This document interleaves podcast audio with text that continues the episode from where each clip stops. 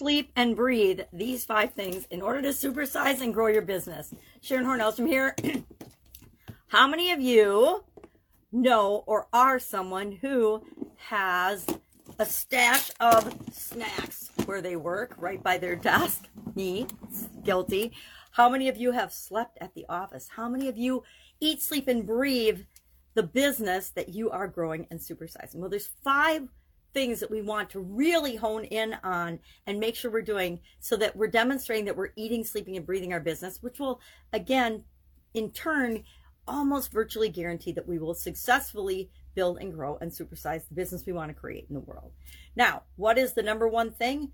We want to be communicating our vision. What the heck does this mean? What does eat, sleep, and breathe something mean? It's from about the 14th century. I could not find an exact breakdown. I guess since it's a eat, sleep, and breathe something, it can apply to so many things. It's hard to find the exact origin of this particular expression and idiom. It's also a proverb, but it means that we pay massive attention. We're extremely interested in something. We are focused on it. We are all in. It's very important to us, and that's why we pay attention to it. You can think of people in relationships when they're in love. When you're in love, you eat, sleep, and breathe the other person when you first fall in love, anyway. when you are into a sport or an activity or a hobby or a thing, maybe it's a type of music, maybe it's a type of art. Maybe it's a sport or a hobby or an activity that you love to do. You might eat, sleep, and breathe it. A lot of people eat, sleep, and breathe the Olympics. During the time that the Olympics on, they watch as much as they can. They do everything they can. They, they fall asleep in front of the television, watching the Olympics, etc. So how do we apply this to supersizing and growing our business? Well, number one thing we want to eat, sleep, and breathe is the vision that we have for the business that we're creating for supersizing. We want to communicate that at every opportunity. We want to continue to refine the vision and morph the vision as things happen and as we grow and build and, and the business turns into what it is that we want it to. Secondly, we need to focus on and pick one thing, usually one thing that's critically important to the people that we serve, right? We need to eat, sleep, and breathe our customers. That's on the side, but the people that we are here to serve, the people that we want to uh, buy our solutions or buy the products and services that we provide, we want to make sure that we are focusing on the one thing that's most important to them.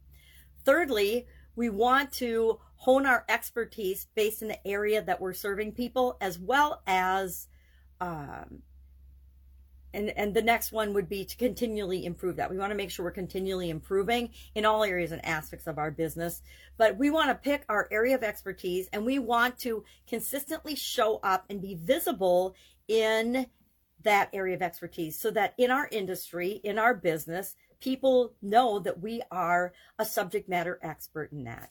Um, and that leads to wanting to for continuously improve, meaning we have to continually be better, stay on top of our industry, stay on top of what we serve and how we serve it, know what, where we stand with respect to other providers and competition.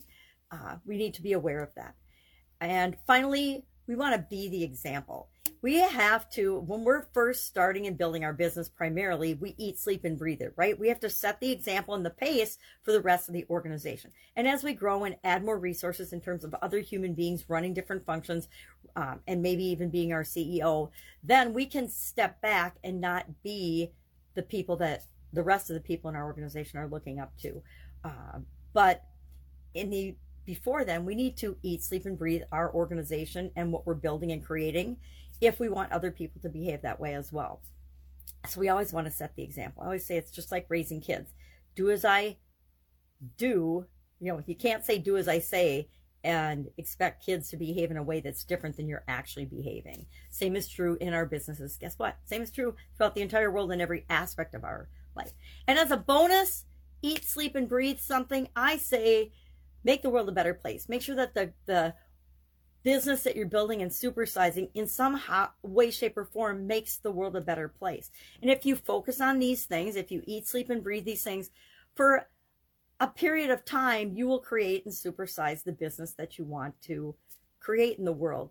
Uh, you don't have to do it forever. I used to, when I was younger, think that I was going to have to keep up that frenetic pace and eat, sleep, and breathe my businesses forever. And then I realized We just have to put in the hard work and the focus and the consistency and develop the expertise and continuously improve over a period of time until we bring other people and other resources in to help automate those processes, to help make what we're creating uh, a legacy brand, a legacy thing, or something that we want to have continue long after we are personally having our fingers in all the pies.